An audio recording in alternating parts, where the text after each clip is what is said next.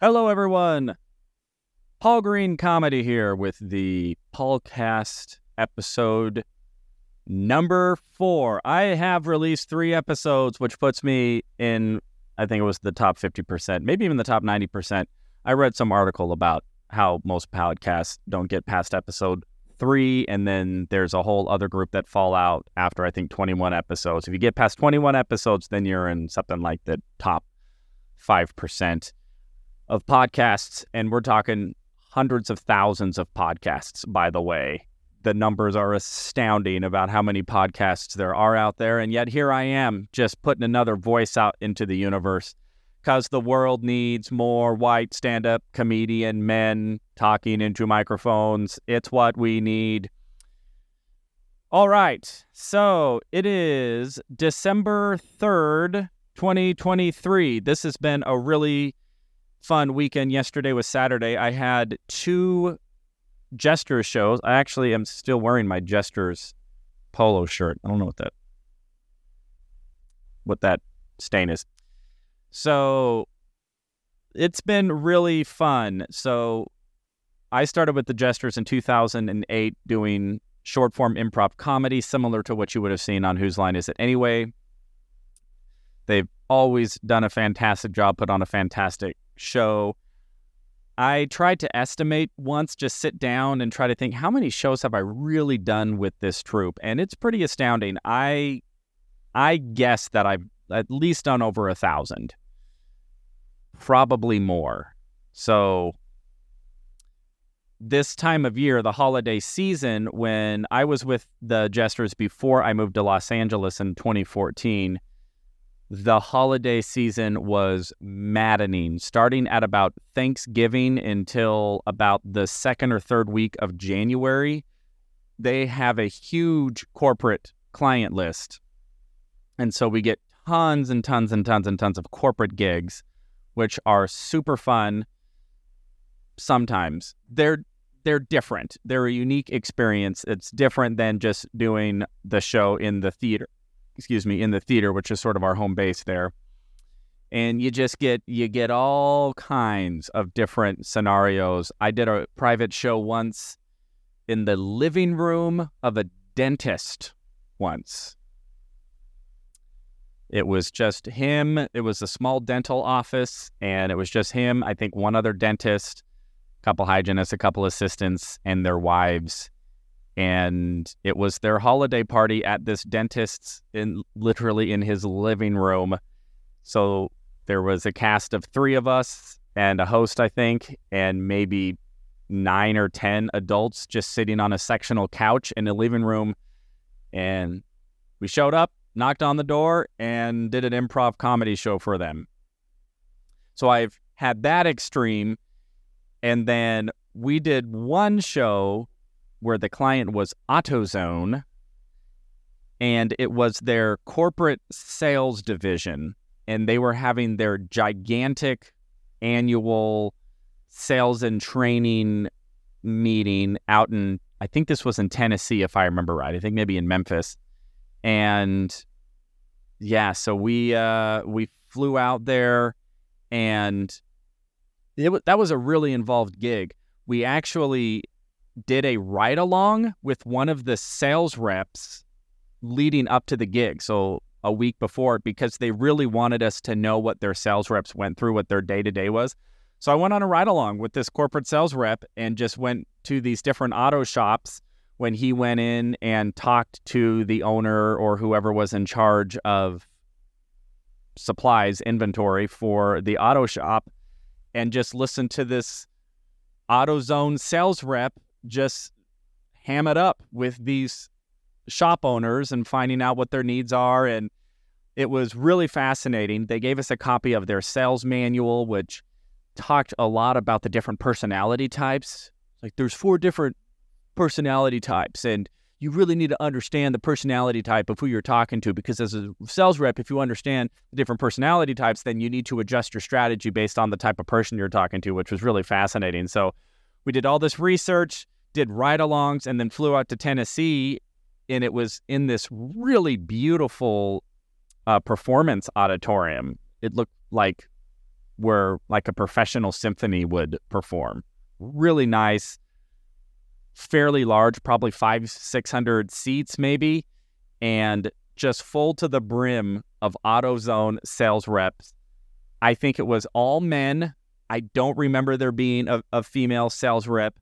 High energy, high alpha male. I mean, these are salesmen, and they are energetic, and they are, you know, have that sort of salesman, extroverted, go for it energy. And it was something else uh, performing in front of that audience, especially since we had invested so much time of really knowing and understanding their culture and their business and what they go through. So we were able to incorporate so many inside jokes. It's almost like we had become somewhat insiders so that we could relate to them in our improv comedy skits, which was a real blast. And so if you just look at those two extremes, living room for 10 people at a dentist office and a large auditorium in Tennessee for 400, 500 uh, sales reps. And everything and anything in between. We did this one gig in Hawaii where we didn't even really do improv. I think we were supposed to, but they ended up scrapping it. And this company was gargantuan. It was this gigantic. I think it was a software company, and was I think it was based out of Germany or something. Anyway, they flew us out to Hawaii, and the whole their whole conference again, it's their annual business conference or whatever, and so they rented out the whole Ritz hotel on the beach at Maui. Well, I don't know if they rented the hotel, the whole facility, but that's where everybody was staying.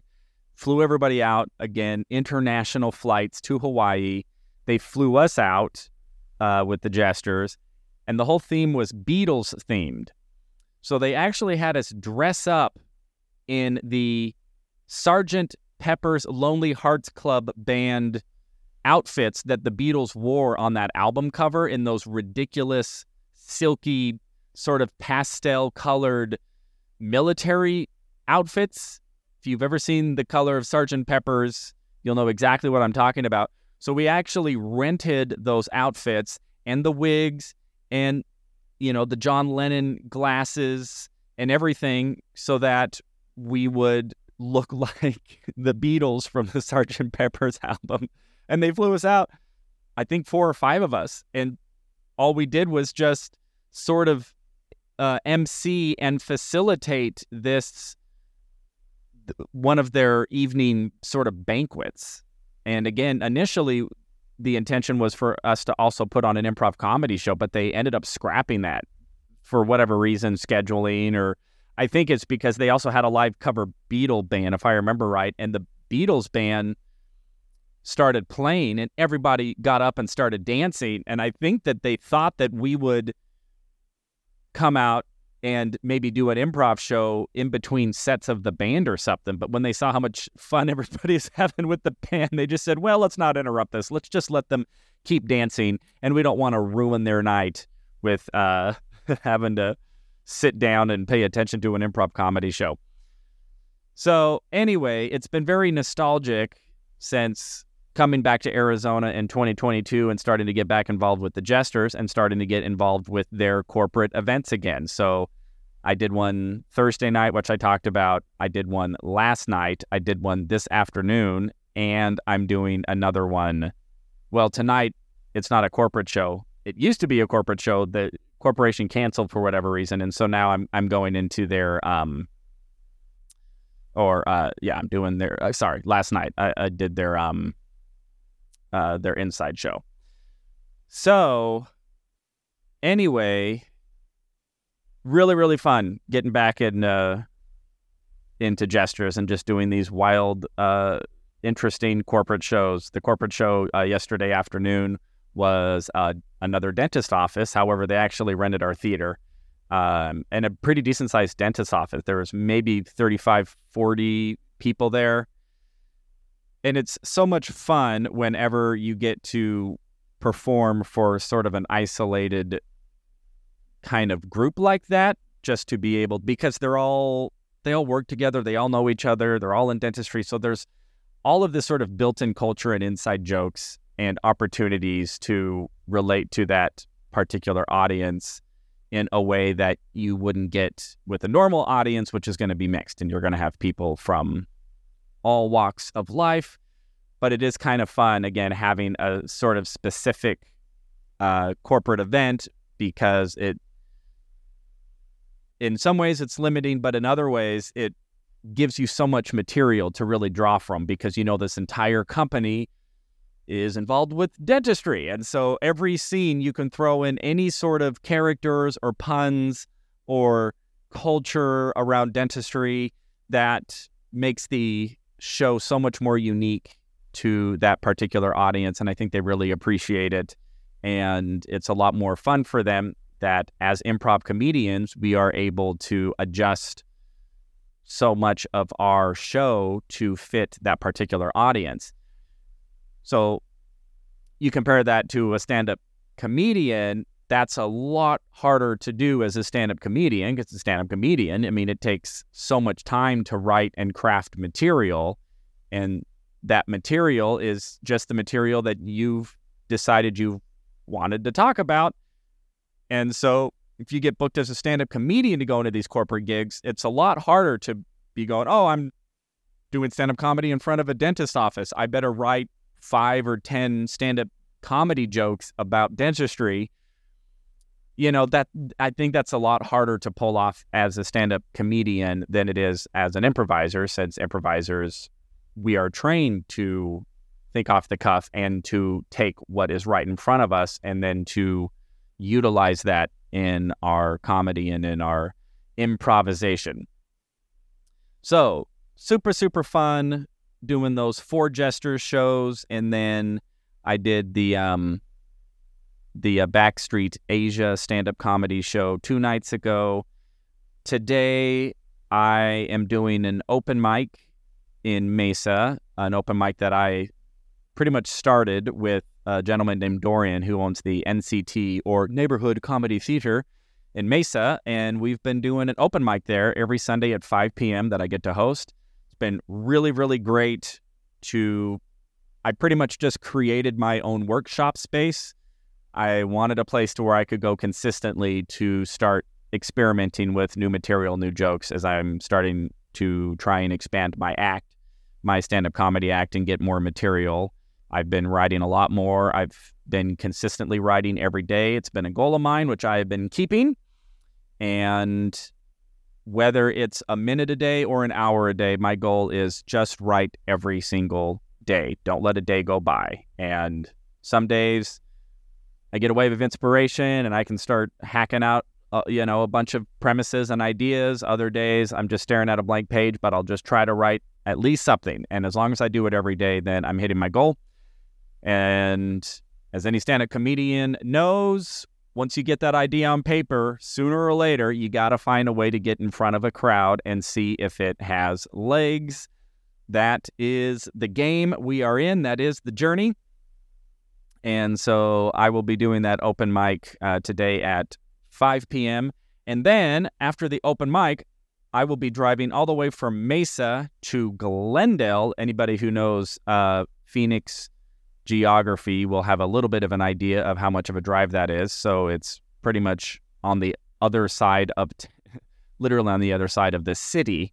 Uh, it's about maybe a 45 minute drive from there all the way over to Glendale to get to a stand up comedy show at Stir Crazy Comedy Club in Glendale. It's over there by the Cardinal Stadium. And I will be doing a clean comedy show courtesy of Randy Hausner and Clean Comedy USA. Love Randy. He puts on an incredible show. He's a great show producer, is always able to draw really large, enthusiastic crowds, does a fantastic job. And I'm very fortunate that he has become aware of me and puts me on his shows to do clean comedy. He's very strict with his clean comedy. No messing around when it comes to a Randy Hausner show, and his audiences know that and they trust him and they uh, respect him for that. So, anyway, I will be doing that uh, tonight at seven o'clock. If anybody is in town. Uh, so this is weird. My older brother just happened to show up. I was not expecting him, and he's now making crazy gestures. What's up, brother? Oh, you're going to the Suns game. Oh, oh my gosh, I totally forgot Dad's birthday. It was my dad.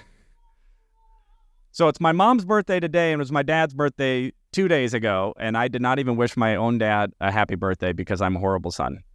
And my brother has just now stepped in and reminded me of that fact. So thank you very much for that. All right, thanks. That's what older brothers are for, just to show and drop a little bit of guilt and shame on you, remind you that you are the younger brother and you'll never be as good as them, and then they leave. So that's just what happened. So uh, happy birthday to my dad on November 29th. Oh, and it was my little brother's birthday on the 30th. I totally spaced that this whole week because I have just been doing so many things. So I owe two birthday calls to my younger brother and to my dad.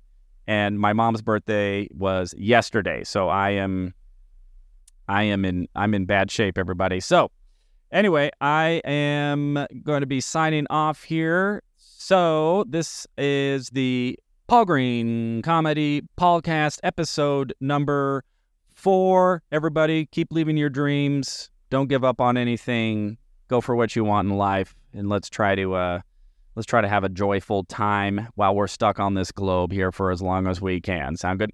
All right, everybody, enjoy your Sunday.